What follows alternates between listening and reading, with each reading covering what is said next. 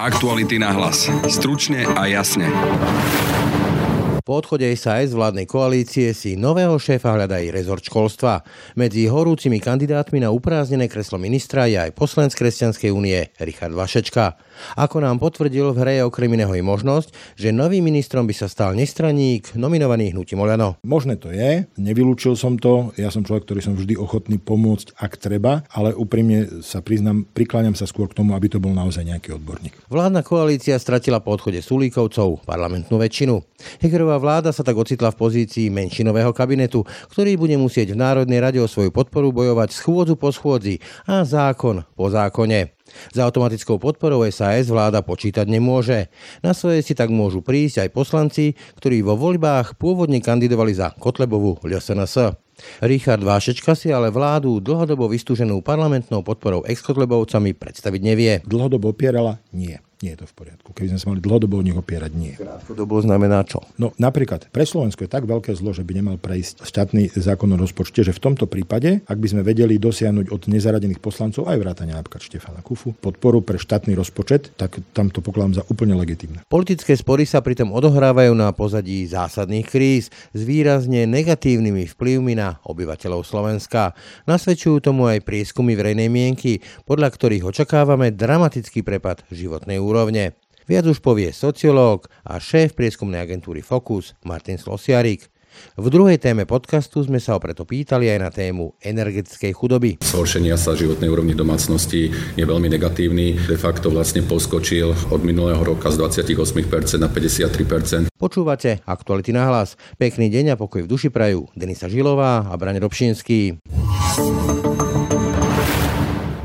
Baner z hora, baner z dola, naľavo, napravo, všade tá otravná reklama. Ale reklama predsa nemusí byť otravná. Zverte tú vašu do rúk odborníkov z Natívne.sk a oslovte používateľov tak, aby ste ich zaujali a obohatili.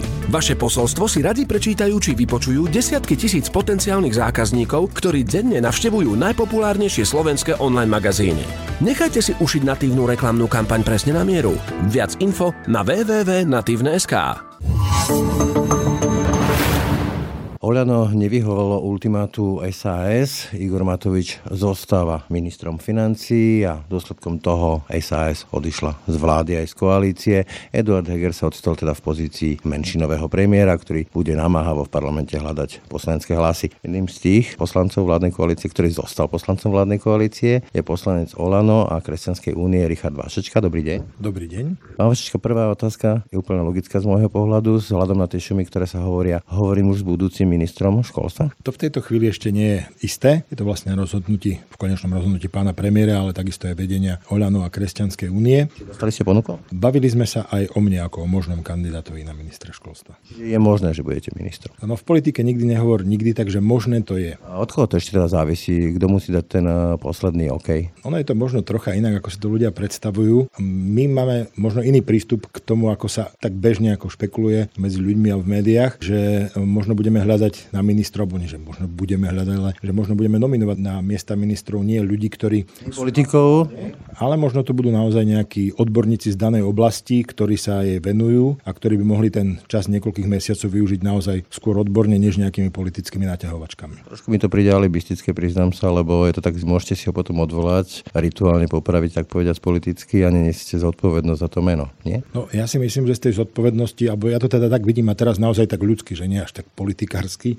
z tej zodpovednosti sa vyvliekla es a es a OĽaNO má dosť ministrov, za ktorých nesie zodpovednosť celé volebné obdobie a teraz je tam potrebné urobiť určitú konkrétnu prácu. Samozrejme je to úvaha, ale mne osobne, ja priznám sa, mne sa tá úvaha páči, že naozaj dať tam ľudí, ktorí budú mať našu politickú podporu, ale budú to ľudia, ktorí nebudú sa naťahovať s politikárčením, ale budú naozaj pracovať na tom, čo treba za tých niekoľko mesiacov, možno až rok a pol vykonať. Ale ste mi neodpovedali, že kto dá ten posledný OK na to, že či budete tým ministrom vy alebo nejaký učiteľ, odborník. Premiér navrhuje. Premiér poslanec Eduard Heger dá ten posledný OK? Áno, on pôjde za pani prezidentkou zmenami. A chcete byť ministrom školstva? Ja by som to takto povedal. Rozdiel by som to odpovedal, ak môžem, na dve časti. Že? Nikdy som sa nevyhýbal zodpovednosti a slovo minister je od slova slúžiť. To znamená, že áno, som ochotný, som pripravený slúžiť, ale či mám túžbu po politickej funkcii ministra, tak sa úprimne priznám, že nemám. Je to zatiaľ, uzavriem to päťdesiat na päťdesiat? V podstate skoro vždy sa dá povedať tak, že je to päťdesiat na päťdesiat, lebo neviem vyhodnotiť tie situácie, tie stránky. Možné to je. Nevylúčujem Nevylúčil som to, ja som človek, ktorý som vždy ochotný pomôcť, ak treba, ale úprimne sa priznám, prikláňam sa skôr k tomu, aby to bol naozaj nejaký odborník. V prípade, že by ste boli vy ministrom školstva, nehrozí nejaká konfesionalizácia školstva, lebo však vy ste známy pro-lifer a človek, ktorý sa profiluje ako kresťanský politik, pričom Slovenská republika je podľa ústavy štát, ktorý sa neviaže na náboženstvo a ideológiu.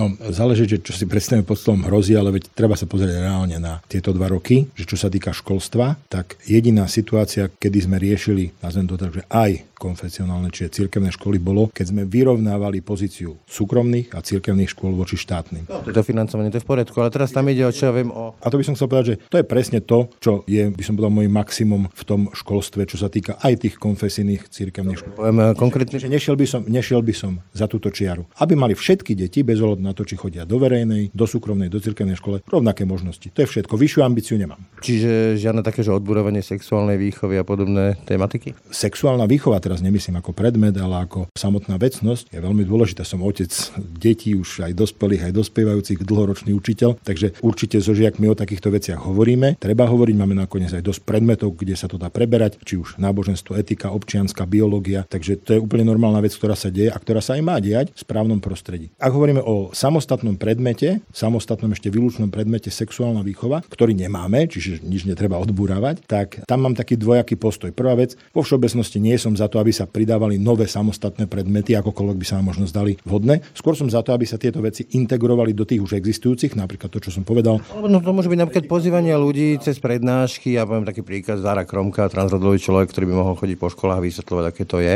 Či toto nemusí to byť predmet? No hovorím, čo sa týka predmetu, že za ten nie som. Čo sa týka pozývanie na školy, znova teraz poviem ako aj rodič a ako dlhoročný člen rodičovskej rady rady školy, že som za to, aby táto vec bola naozaj s vedomím a súhlasom rodičov. To znamená, že ak riaditeľ školy alebo nejakí učitelia chcú toto zaradiť do vyučovacieho procesu, podobne ako v iných prípadoch potrebujú súhlas rodičov. Ak si to rodičia prajú, súhlasia s tým, nakoniec v prvom rade zodpovední sú rodičia. To chápem, ale čo keď sa nájde jeden bigotný rodič? Čo to znamená bigotný? No, človek, ktorý má predsudky. V dvadsiatom storočí vieme povedať, že sú predsudky a sú aj rodičia, ktorí ich majú predsudky, a nemusí to byť zlý človek, môže to byť neinformovaný človek. Čo sa týka jednotlivcov, tak si myslím, že každý má právo na výhradu, vo svedomí má právo na výhradu, napríklad aby sa jeho dieťa tak takého niečo nezúčastňoval, to je úplne bežné aj v iných európskych krajinách, ale vo všeobecnosti skôr mám taký pocit, že práve také tie, ja to nazvem, že neštandardné spôsoby sexuálnej výchovy skôr odmieta väčšina rodičov a nie iba nejakí, ako ste to vy nazvali, bigotní jednotlivci. To znamená, že netreba podľa mňa to dávať do, ani do jedného extrému, ani do druhého. Ak sa niekto chce o takýchto veciach baviť, treba sa najprv opýtať rodičov. Poďme teraz k tej politickej situácii.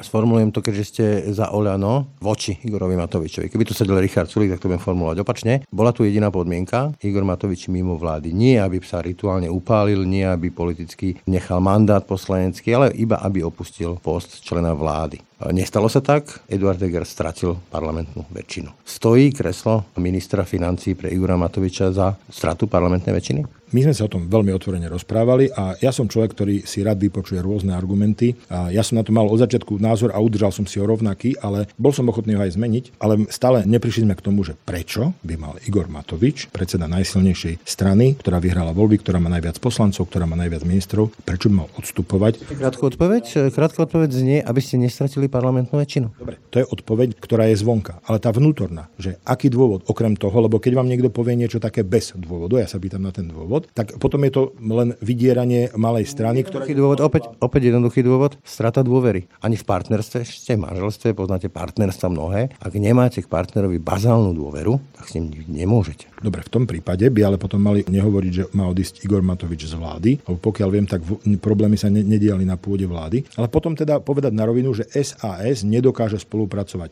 s OĽaNO, ktoré vedie, povedzme, Igor Matovič, ktorý je teda predseda aktuálne, a preto sa rozchádzajú. To by mi prišlo ako logickejšie, keď hovoríte o tej strate dôvery. Ale doslova vydierať a tlačiť podľa mňa úplne nelegitímne a politologicky až to pokladám za nonsens, aby musel odstúpiť minister financií, pričom keď boli dôvody, že naozaj rozpadli sa verejné financie, neviem čo sa stalo, čo sa aj pokúšali použiť, ale je to nerelevantné. No, dokončím. Tak vtedy by som povedal, OK, to je argument, že prečo má odstúpiť Matovič a my s OĽaNOm ďalej aj s predsedom Matovičom ďalej. Ale keď mu nedôverujeme, tak ako s predsedom Matovičom chcete pokračovať ďalej, keď mu nedôverujete a pritom na mieste ministra financií nemáte žiadne padné argumenty, že prečo by mal práve z tohto miesta odstúpiť. Ja nebudem hrať tú hru, že OĽaNO, či pardon, že es a es hrá dobrú hru, ja nie som ich hovorca, ale politologicky vám budem oponovať. Kačínsky zastával nejaký vládny post, a je to šéf Pisky v Poľsku. Vladimír Mečiar a Jan Slota zastávali nejaké vládne posty vo vláde Roberta Fica, myslím tej prvej. Nie, lebo im Robert Fico povedal, že si ich neželá vo exekutívnych funkciách ani vo funkciách vedení parlamentu a oni to akceptovali, pretože chceli koalíciu.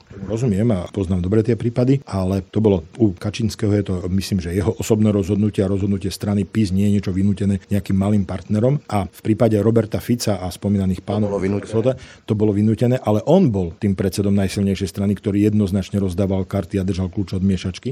Kľúč od miešačky nosí mi pripadá v tom, že partner, ktorý mal šesť percent vo voľbách, núti, aby jeho predseda opustil vládu strany, ktorá mala dvadsaťpäť percent. Rozumiem, a na tom zase odpoviem. V tom vám No nonsens podľa mňa je, keď máte štyridsaťdeväť percent a chcete ovládnuť firmu, tak keď príde niekto s dvoma percentami, troma percentami a povie, ja ti pomôžem a ovládnete firmu, tak jeho sila nie je v dvoch percentách, nie je v troch percentách, ale v tom, že vďaka nemu máte väčšinu. Je to logické? To je logické, ak by to bola firma. Sú tam isté paralely, ktorí, ktorí sedia, ale štát nie je úplne firma. Politicky tieto veci majú aj iný dopad, než len nejaké, nejaké počty v parlamentu. Opäť príklad, Bela Bugár dotlačil Roberta Fica, aby opustil vládu a stal sa premiérom Pellegrini. Áno, ale tam boli veľmi vážne vonkajšie okolnosti, asi nemusíme ani spomínať, že ktoré, a bola to veľmi špecifická situácia. Ja hovorím ako príklad, že sa to dá. S tým súhlasím, dá sa to. My sme sa nebavili o tom, že sa to nedá a my sme úplne otvorene pracovali aj s hypotézou, že Igor Matovič odíde a vyhodnotili sme, že to nie je najlepšia možnosť. Vrátim sa a uzavriem toto kolečko tou svojou pôvodnou otázkou k tejto téme. Stojí Igor Matovič ako minister financií, nie ako poslanec, nie ako šéf OĽaNO, ale ako minister financií za stratu parlamentnej väčšiny pre vás osobne? Podľa mňa stojí za to, aby my sme sa slobodne rozhodli a napriek tomu, čo žiada es a es, tak aj za tú cenu zlú, zlú cenu a zlú verziu, aby to takto bolo. Ja som presvedčený, že Igor Matovič nemal a nemá odstupovať z pozície ministra financií a nemá vyhovieť tejto požiadavke,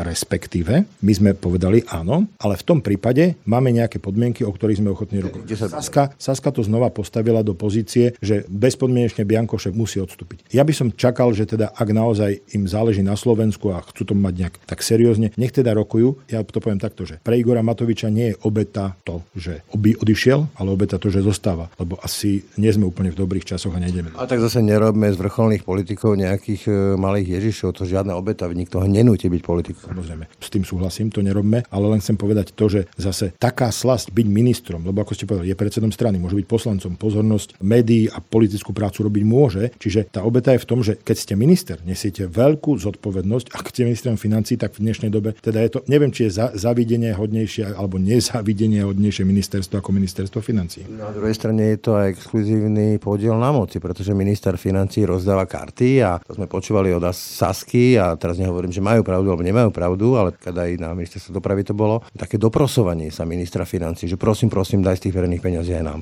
Ale to si pamätám ešte aj z opozície, že to bolo pri každom ministrovi, aj pri Kažimirovi, pri tých ďalších. A takže to nehovoríme o obeti, hovoríme o tom, že to je veľká moc. Len chcem povedať to, že áno, je to aj veľká moc, je to aj vždy veci, ktoré stoja za to, sú väčšinou aj veľká príležitosť, ale aj veľká cena, ktorú platíte. Ale chcem povedať ešte inú vec, že Igor Matovič ukázal, jednoznačne ukázal, že je ochotný ustupovať. Ustúpil z pozície premiéra, kde je tá politická moc ešte oveľa väčšia ako musel, inak by sa mu rozpadla vláda. No, ale toto je ten istý princíp. Nemusel, mohli sme povedať, že nie, a mohli sme ísť do, menšin, do menšinovej vlády už vtedy. Čiže my máme pocit, že sme ustúpili, ukázali sme, že vieme ustúpiť, ide nám o Slovensko, ale to nám naozaj príde ako po dôkladnom uvážení nezmysel. Dokonca, ak im to teda tak vadilo Saske, tak si mali sadnúť za stôl a rokovať v desiatich podmienkach. I mne to príde jednoduché. Vy už ste v treťom volebnom období ako poslanec, čiže niečo o tom viete, ako to funguje v parlamente, rôzne tie dohody, niečo za niečo a hľadanie kompromisu, výmene baratre, ja podporím teba, ty podporíš mňa. Kde chcete hľadať primárne tú podporu? Hovorí sa teraz, že u es a es a akoby automaticky premiér očakáva, že budú podporovať vládny program, nevidím dôvod, pretože už nie sú ním viazaní. Prvá vec je schôdza začína, ak si dobre pamätám, pamätám, trinásteho septembra. Takže tak, tam uvidíme, že v akej pozícii sme sa... Povedali, že otvoria vám. Áno, áno, to vieme, ale môže byť ďalšie schvaľovanie programu. Jedna vec je otvoriť, druhé schváliť program. Aj tam kopec procedurálnych návrhov a tak ďalej. O tom sme sa tiež veľmi intenzívne cez víkend bavili. Aj o týchto zdanlivo nepodstatných technikáliach, ale oni podstatné sú, zvlášť ak ste v menšine. Napríklad taká zaujímavosť, že koalícia už nebude mať tri poslanecké kluby, ktoré sú potrebné na návrhy zmeny programu, lebo Za ľudí nemajú poslanecký klub, čiže sú len... Musíte sa chodiť prosiť. Hej, čiže budeme sa musieť dohadovať. Ja by som to tak povedal, že ja za seba nemám problém poprosiť, podľa mňa pokora a nejaká snaha požiadať niekoho o pomoc nie je nič zlého. A ja by som skôr povedal, že budeme sa snažiť dohodnúť a rokovať. SaS-ka, myslím si, že tie veci, ktoré sú teda vo vládnom programe, je logicky žiadať ich o podporu, ale nie, samozrejme, samozrejme. Je to logické, lebo vládny program je kompromisom medzi programami strán. Vy o tom veľa viete ako človek z Kresťanskej únie, že sa tam nedostalo všetko, čo ste chceli, a tie pahýliky toho, čo sa tam dostalo, nemáte povinnosť podporovať. Presne tak, to som sa povedal, že, že ale v žiadnom prípade nemožno automaticky očakávať, že sa tak stane. Ja si dokonca myslím, že to budú len niektoré vyseknuté veci. Ja poviem úprimne, čo mne leží na srdci najviac. Štátny rozpočet. A z jediného dôvodu, že pre Slovensko bolo veľmi zle, keby sme do budúceho roku s rozpočtovým provizoriom. No nielen to, ale navyše, že vás doplním, tam je ešte aj druhá kľúčová vec, že všetky tie navyšovania platov v zdravotníctve, v školstve, alebo aj ten rodinný balíček, ktorý vlastne vyvolal túto obrovskú krízu vládnu, si musíte zafinancovať a na to slúži ten rozpočet. Presne tak. Ale ja som nad tým uvažoval, veď táto situácia je niečo, čo každý jednotlivec má na to nejaký vplyv, ale nikto to nemá úplne v rukách. Tak keď som nad tým uvažoval, tak som si uvedomil, že ako poslanec alebo aj ako ministri, keď predkladáme zákony, tak na záver žiadame snemovňu všetkých poslancov o podporu. Ono je to väčšinou také skôr formálne, lebo sa očakáva, že teda je to dohodnuté, koaliční poslanci, ktorých je väčšina, to podporia, opoziční palčeky predsedajúce. Opoziční väčšinou. Nie, ale niekedy aj celá snemovňa to podporí. No tak teraz to bude musieť byť menej formálne a naozaj budeme skutočne musieť apelovať na tých poslancov, aby to podporili, pričom nie som naivný, ako hovoríte, som už tretie volebné obdobie v parlamente. To znamená, že budú jednotlivé skupiny poslancov môcť a budú aj chcieť zase presadiť niečo zo svojho programu, no tak budeme musieť s nimi ad hoc rokovať. Vás poznám, ja si viem predstaviť tej rovine pokory, ale napríklad špeciálne pri tom štátnom rozpočte tam je kľúčový hráč minister financií a Igor Matovič nepôsobí ako pokorný a trpezlivý vyjednávač. Vy si ho viete predstaviť, že skloní hlavu a bude sa doprosovať Richardovi Sulíkovi, že prosím ťa, toto mi podpor a prípadne ja ti za to podporím niečo iné? Ja si nemyslím, že Igor Matovič nie je pokorný človek. On je taká špecifická osobnosť. A čo sa týka vyjednávania, ja som ho videl v mnohých pozíciách, kde veľmi až prekvapivo pre možno verejnosť bol v pozícii, kde bol ochotný ustúpiť, byť pokorný až ponížený, keď mu išlo o dobrú vec, ale nie že by strácal nejakú sebaúctu alebo sebadôstojnosť. A áno, asi ťažko si im predstaviť, že bude sedieť Igor Matovič s Richom Sulíkom za stolom. Áno, čiže, čiže si myslím, že nejaké vyjednávacie týmy, kde napríklad takou osobnosťou, ktorá podľa mňa je dobrá na také vyjednávania, je napríklad Edo Heger, ale napríklad ja aj tou svojou skúsenosťou, ja až tak na verejnosti sa tak moc nesnažím prejavovať, ale ja napríklad som veľmi ochotný sadnúť si a počúvať. Moja snaha je, že ja ti chcem dať maximum toho, čo ty chceš a čo ja ti môžem dať. A zase očakávam, že ty mi dáš maximum. A ak... najmenšie možného menovateľa. Čiže aby sme do toho išli, samozrejme, tam je otázka, že či je dobrá vôľa na obidvoch stranách aj získať niečo pre seba zo svojho pohľadu, z tých záujmov a hodnôt, ktoré predstavím, alebo či je tam zlomyselnosť. Ak je zlomyselnosť, tak sa v tej ťažko vyrobiť. Skôr to môže byť hra o to, že kto si čo dokáže do volieb presadiť, lebo však idete do volieb opäť, o chvíľku to nie je tak ďaleko, keď budú aj v riadnom termíne. Čo urobíte, taký malý háčik na vás? Čo urobíte, keď vám povie SaS-ka, že OK, ten štátny rozpočet je v poriadku, ale chceme za to tie životné partnerstvá. Je to pre nás kľúčová vec. Tak niečo za niečo. O tom sme tiež uvažovali, však to je logické. Odpoveď za mňa je nie, budem hľadať podporu inak alebo inde. To inak inde znamená u tých, ako to nazval Boris Kollár, tvrdých kresťanov? Ja neviem, ako koho na ne myslel tvrdými kresťanmi. Kufovčinami. Ja by som to povedal tak, že je veľa nezaradených poslancov v parlamente aj odidencov z OĽaNO. Štátny rozpočet je jednoduchý zákon, to znamená, že stačí jednoduchá väčšina a stačí získať možno nejakú toleranciu. Úprimne, nemám to v tejto. No, ťahnuť karty, ale sa na sebe vyťahnuť. To nemám, nemám, nemám premyslené, ale za seba hovorím, že registrované partnerstvá sú pre mňa jednoznačne červená čiara, ja za ňu nepôjdem. Ak strašne červená čiara, že by ste obetovali aj celý rozpočet? Pre mňa je to vážna zmena paradigmy, kde zrazu niečo staviame na úroveň manželstva. Ja nemanžel. Tam nie je slovo manželstvo, tam je partnerstvo. Samozrejme, ale vieme veľmi dobre, nemyslíme si, ale vieme na základe krajín napríklad západnej Európy a ďalších krajín, že to je prvá kocka domína, kde končíme jednoznačne pri adopcii. No, Adop- v Česku to napríklad majú, myslím, partnerstva a žiadna Sodoma Gomora, že by sa tam dialo, že by tam preháňali nejaké nahé divné skupinky rabujúce v Prahu, neexistuje. Také sme nikdy nič netvrdili ani netvrdíme. Pre mňa je to základná spoločenská paradigma, manželstvo je muž a žena, máme to aj tak v ústave a toto je prvá kocka, ktorá padá. To znamená, že táto vec je pre mňa jednoznačná. Ak bude chcieť napríklad niekto z OĽaNO alebo aj minister financií podporu v prípade štátneho rozpočtu, no tak s našimi hlasmi alebo s mojím určite nemôže rátať, ak by toto bola podmienka. Ale predpokladám, že ani sám Igor Matovič by takúto podmienku neakceptoval, ale nemôžeme hovoriť za ňou.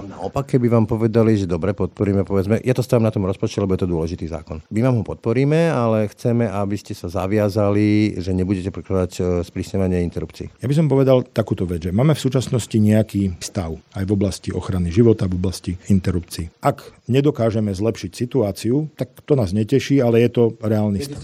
Vieme s tým žiť v tom slova zmysle, že vieme sa snažiť zlepšiť ochranu života tak, aby to bolo teda priateľné pre celú spoločnosť alebo aj pre politických partnerov. To znamená, neviem povedať, že by sme sa nesnažili zlepšiť ochranu života nenarodených detí, ale vzhľadom na to aj, že nemáme väčšinu v parlamente, tak je iluzórne len predkladať zákony, keď to aj tak neprejde. To znamená, že zlepšovanie života takými blafakmi, ako išla pani Záborská, že to pomôcť tehotným ženám, ale je tam predsa len dlhšia lehota, čiže je to trošku sprísňovanie interrupcie. Podľa mňa dať človeku čas pri fatálnej veci na rozmyslenie, nie je žiaden blafak, je to reálna vec a je to aj... Beriete ho tej žene? Tej žene ho neberieme, ale tu teraz asi nie je tá diskusia. Pozrite sa aj napríklad, keď si idete kupovať zbraň, tiež neprídete, neukážete vo výklade, nezoberiete, dajú vám nejakú lehotu, musíte si niečo vybaviť, lebo lebo vlastne chránia aj toho človeka prípadne pred nežiaducimi následkami aj ďalších ľudí. My to takto vnímame pri ochrane. No, pri tých zbraniach tam sa nemenia veci, tu sa z podstate veci mení stav, keď proste to prejde do stavu, kde tá žena už nemôže ísť na tú interrupciu. To tak nie je. Tá lehota nikdy nemala byť prekazením tej možnosti. Čiže chcem povedať, že ak by bola z ich strany podmienka takáto, tak vieme o nej rokovať. Nie v absolútnom slova zmysle, ochranu života vždy budeme chcieť zlepšovať a navyše skúšali sme to niekoľkokrát počas tohto volebného obdobia. Bohužiaľ zatiaľ sme to aj tak nepresadili.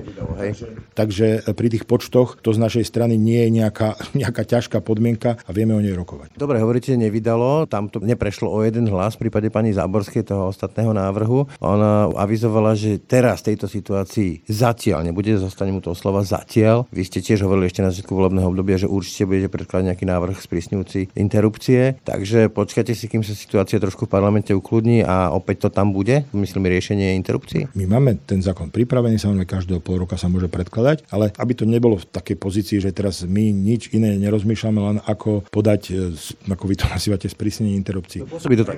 Na základe čoho to tak pôsobí? No úplne tak umenutá snaha každého pol roka pomaly to dávať. A keď nie, tak aspoň o tom hovoriť. Ale keď si pozriete, tak za toho dva pol roka sme to predložili dvakrát, to, to z nás nevychádza. A je to pre nás dôležitá téma. Ja vám poviem takto. Som otec štyroch detí, bol som pri všetkých pôrodoch, veľmi intenzívne som prežíval s manželkou jej tehotenstva. Tehotný nemôžem byť, ale s manželkou to prežívať môžem a pre mňa naozaj každé nenarodené dieťa je človek, je to ľudská bytosť a je to pre mňa veľmi dôležité. Zradil by som vlastné presvedčenie a aj tie deti, ak by som sa ich nejakým spôsobom nezastával. Rešpektujem, že niektorí poslanci, niektorí aj ľudia majú iný názor, to rešpektujem, ale to neznamená, že to, o čom som hlboko presvedčený pre dobro tých detí, takže nebudeme sa snažiť nejakým spôsobom tú ochranu života zlepšiť. Či nepriamo tým, že podporujeme tie tehotné matky, alebo aj tým, že jednoducho snažíme sa tie ženy odradiť, aby to neurobili. Nikdy sme nepredkladali úplný totálny zákaz potratov, akokoľvek si myslím, že by nemali ľudia takýmto spôsobom riešiť svoju situáciu. Druhá vec je, že sme v spoločnosti, keď po určitú hranicu môžeme zakazovať, aj to robíme bežne v iných oblastiach a od určitej hranice môžeme už len apelovať. Ja sa vrátim k tej podpore, hľadania podpory. Povedali ste, že keď to nevidie u es a es, budete to hľadať niekde inde. Tam ma zaujíma, že u koho? Sú Kuffovci kresťania, tvrdí kresťania, ako ich nazval Boris Kollár, alebo ľudia, ktorí kandidovali na kandidátke el es en es, sú fašisti alebo extrémisti, aby sme nepoužívali povedzme toto slovo a hádali sa, čo to znamená. Poviem úprimne, ja som trocha pozdvihol obočie, keď som sa dozvedel, že Štefan, jeho syn a ďalší ľudia teda z ich strany idú kandidovať na kandidátke el es en es. Ja som mal pôvodne informácie a viem, že sa o tom rokovalo, že pôjdu zo es en es. To, ktoré si asi nesplietli. To si viem predstaviť, ale potom sme, keď sme sa dozvedeli, že pôjdu z ĽSNS, vieme, že aj viacerí ich sympatizanti už vyhodnotili, že toto je za čiarou. To znamená, vás je to za čiarou? No to, že išli kandidovať, že napríklad, že by som ja išiel kandidovať na kandidátke ĽSNS, no v žiadnom prípade nie. Čiže tá kandidatúra je pre mňa za čiarou. Mali tam ovšem nejaké podmienky a takisto sa veľmi rýchlo odpratali a Štefana Kuffu poznám ako človeka, však boli sme v prvom volebnom období, mojom prvom volebnom období a jeho a spolu v poslaneckom klube a myslím si, že absolútne pre každého z nás asi sa na tom zhodneme, že Štefan Kuffa nie je žiaden fašista. Aj keď teda, ako hovorím, pozdvihol som obočie, že bol ochotný kandidovať na kandidátke ĽSNS. Nebudem teraz hovoriť, akú má morálku, charakter, aký je a čo robí, ale keď už raz vycapím svoje meno vedľa odsúdené, dnes už právoplatne odsúdeného človeka za extrémizmus, myslím Kotleb, tak to už sa nedá vziať späť. To už je jasná podpora extrémizmu. Dá sa od takýchto ľudí žiadať podpora, dá sa s nimi spolupracovať politicky. Čo to je za signál? Ja by som trocha vrátil to, že ja som nepovedal a nechcem, aby sme aby sme to do toho tlačili, že pôjdeme za Kuffovcami žiadať podporu. Ja som povedal, že je viacero aj nezaradených poslancov, u ktorých tú podporu hľadať môžeme. Pre mňa nie je problém sa rozprávať so Štefanom Kuffom. Znova opakujem to, že kandidovali na kandidátke ĽSNS bolo pre mňa. Neprim... Nie, že rozprávať sa. Ja sa pýtam, že či je podľa vás v poriadku, aby Hegerová vláda sa opierala o hlasy ľudí, ktorí kandidovali pôvodne na kandidátke ĽSNS. To je moja otázka. Dlhodobo opierala? Nie, nie je to v poriadku. Keby sme sa mali dlhodobo o nich opierať, nie. Krátkodobo znamená čo? No napríklad pre mňa je tak veľké zlo, že by ne, nie pre mňa, pre Slovensko je tak veľké zlo, že by nemal prejsť štátny zákon o rozpočte, že v tomto prípade, ak by sme vedeli dosiahnuť od nezaradených poslancov aj vrátania napríklad Štefana Kuffu podporu pre štátny rozpočet, tak tam to pokladám za úplne legitímne. Čiže do rozpočtu a potom sa uvidí? Ja si myslím, že v tejto veci by som žiadal o podporu zodpovedných poslancov, ak medzi nimi bude aj Štefan Kuffa napríklad, to by som pokladal za rozumné a zodpovedné. Sa budeme potrebovať ďalších. Ďalších znamená koho? Ďalších, ktorí odišli napríklad z OĽaNO. Odišiel napríklad Janko Mičovský, odišiel z OĽaNO, napríklad Katka Hatraková odišla z OĽaNO, boli vylúčení prípadne z klubu. Takže u týchto jednoznačne tú podporu hľadať budeme. Čiže hovoríte, že do rozpočtu by to malo vydržať a potom sa to môže zase sypať? Nie. Ja nejak tak verím, že pri dobrej a usilovnej a veľmi náročnej práci môžeme pomôcť tejto krajine a riešiť tie problémy, ktoré sú do riadneho termínu volieb. Záruka je žiadna, samozrejme. To znamená, môžu byť predčasné voľby na základe viacerých okolností oveľa skôr, alebo teda skôr, možno že už ani oveľa nie, ale skôr môžu byť, ale budeme robiť všetko preto, aby sme vládli tak normálne, lebo myslím si, že vo všeobecnosti bez ohľadu na túto vládu alebo nejaké iné vlády je normálne a dobre pre krajinu, keď sú tie štvoročné volebné cykly. Celý rozhovor s Richardom Vašečkom si môžete pozrieť aj ako video na stránke Aktualít, ako aj na našom YouTubeovom kanáli. Slováci očakávajú, že ich životná úroveň bude v najbližšom období najhoršia za posledných dvadsať rokov. Vyplýva to z prieskumu verejnej mienky agentúry Focus.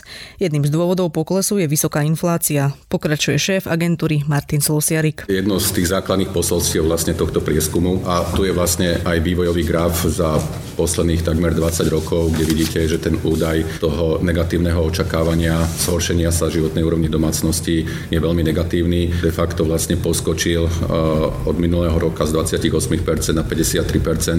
Je to zároveň vlastne, ako vidíte, najvyššie percento alebo zastúpenie negatívnych očakávaní. Opäť v histórii, ak si teda porovnáte údaj z obdobia hospodárskej, poslednej teda takej tej väčšej hospodárskej krízy z roku dvetisíc osem, tak vidíte, že to negatívne očakávanie vtedy bolo výrazne nižšie. Vtedy ho teda deklarovalo tridsaťsedem percent obyvateľov. Ten reálny rast miest nebude dobiehať tú aktuálnu infláciu. A z tohto dôvodu vlastne bude rásť ten gap alebo tá medzera medzi tými uh, nominálnymi príjmami a tým, čo si za tie uh, nominálne príjmy môžeme kúpiť. To bude samozrejme vytvárať tlaky, nielen finančné, uh, nechcem vôbec ísť do politiky, ale primárne aj politické, na vyššiu mieru nejakých intervencií zo strany štátu, pokiaľ ide povedzme o sociálnu pomoc alebo podporu. Inak povedané, dá sa očakávať, že väčšie percento domácností sa samozrejme dostane do finančných uh, problémov. Smutná správa je, a väčšinou to tak býva, že tie domácnosti, ktoré majú menej, budú mať ešte menej. To znamená, práve tie domácnosti budú najviac postihnuté tými negatívnymi dôsledkami. Dotkne sa to samozrejme aj domácnosti, ktoré sú na tom finančne lepšie, ale tam je ten predpoklad, že aj napriek zníženiu príjmu alebo napriek reálnemu alebo napriek zníženiu reálnych príjmov dokážu toto prekonať. Niektorým slovenským domácnostiam okrem poklesu životnej úrovne hrozí aj energetická chudoba. Martin Slosiarik priblížil, ako nás ohrozuje? Vieme, že cena energie je v podstate dnes vecou politických vyjednávaní, čiže ešte stále vlastne nepoznáme celkom, aká bude tá cena následujúcich povedzme dvoch rokov. Čiže zatiaľ je to len v tom očakávaní a ono sa to aj prejavuje v tom očakávaní, že tí ľudia, ako ste vlastne mohli z toho grafu uh, vidieť, naozaj, že výraz, očakávajú výrazne zhoršenie tej svojej život, finančnej situácii, respektíve životnej úrovne. Dokonca keď sa pozrieme vlastne na ten graf z, uh, z hľadiska posledných dvadsiatich rokov, tak ten údaj uh, viac ako päťdesiat percent domácností hovorí, že sa tá ich životná úroveň zhorší. Je úplne že najhorším výsledkom za uh, obdobie, kedy vlastne meráme, meráme tento uh, údaj, dokonca je podstatne vyšší, ako tomu bolo povedzme v roku dvetisícosem uh, v tej poslednej hospodárskej kríze. Je podľa vás problém, že dlhé roky ani dnes nemáme právne zadefinované, čo je to vlastne energetická chudoba, že my tu vlastne o nej rozprávame, ale reálne nevieme, čo to je, nevieme, že koho sa to týka. Je to samozrejme akože dôležitý koncept, ktorý dokonca bude ešte naberať na, na dôležitosti práve vlastne v súvislosti s tými očakávanými krokmi alebo s tým, čo sa v tej realite uh, bude diať. Uh, na druhej strane je to samozrejme aj dôsledok uh, relatívne naozaj že dobrých, ekonomicky veľmi dobrých rokov, hej, že tie domácnosti si, alebo väčšina z nich naozaj, že zvykla na relatívne dobrú životnú úroveň. Zvykla si na to, že dochádzalo k reálnemu rastu uh, miest, že si naozaj mohla výrazná časť domácnosti dovoliť, povedzme, dovolenku, uh, užívať si jednoducho. Uh, aj, nazvem to, že plody, hej, toho ekonomického úspechu tej krajiny a je ťažko, ťažké sa tohto vzdávať. Čiže ono je to troška samozrejme aj o takomto mentálnom prenastavení ľudí. Je to taký úplný, že ne, neviem, či vám povedať, že Set, ale, ale sme postavení všetci pred úplne novú situáciu, ktorú sme vlastne dlhé roky nezažili. Dobre, ale akože štát nemal to mať zadefinované?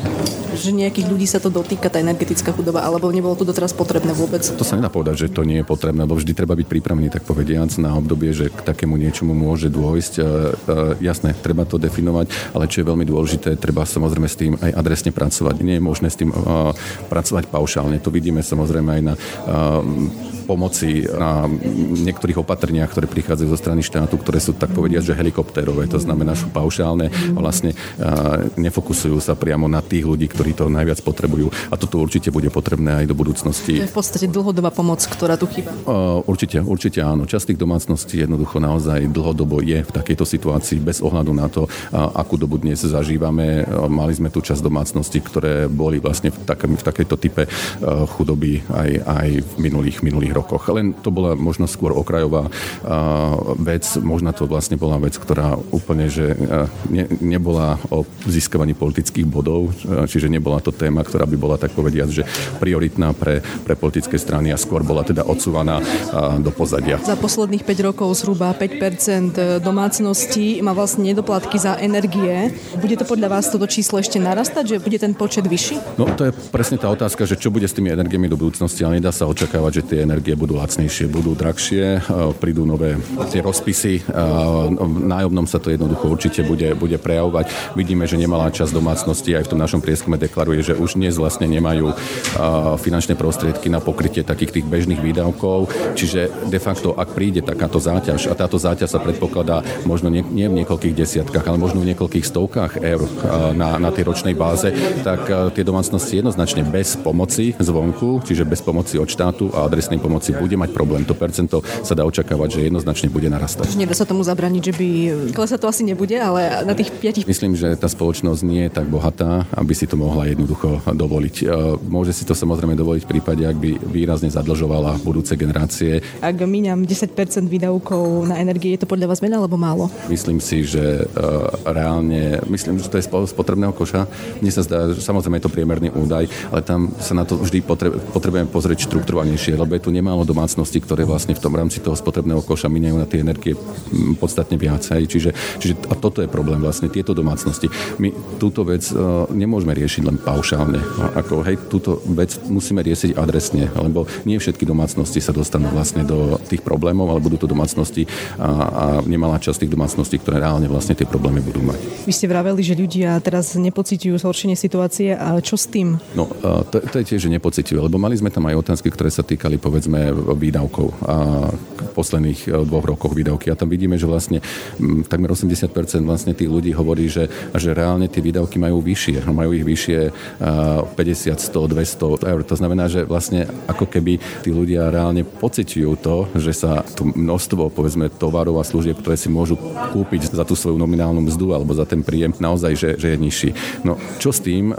To ukazovali alebo hovorili moji, moji kolegovia, že dnes jednoducho nastáva obdobie plánovania v zmysle, že musím si urobiť, povedzme, nejakú súvahu, súvahu v rámci toho rodinného rozpočtu, aké sú príjmy, aké sú výdavky. Ak mi to nevychádza, tak musím sa snažiť niekde ušetriť. Áno, je to veľmi nepopulárne, pravdepodobne sa to dotkne práve aj takých tých, tých v časti domácnosti, takých tých požitkov, či si jednoducho dovolím letnú dovolenku, či si dovolím zimnú dovolenku, či vždy sú na rane, povedzme, také tie kultúrne potreby prirodzene ako, ako jedni, jedni z prvých, že sa začne šetriť, povedzme, na takýchto veciach, lebo ťažko budú tie domácnosti šetriť uh, vyslovene na teple, aj keď je to očakávanie, však uh, vieme o tom všetci, že by mali šetriť na teple. Vidíme, že to šetrenie určite robia na potravených položkách. Keby sa robil prieskum, predpokladám, že aj v tomto zmysle, akože uh, tí ľudia nielenže kupujú menej, ale aj z hľadiska, povedzme, kvality tých, tých potravín sa dnes uh, posúvajú, povedzme, primárne vlastne uh, myslím si, že šťastie ide do úzadia kvalita a viac sa teda pozerajú na cenu tých tovarov a služieb, ktoré nakupujú.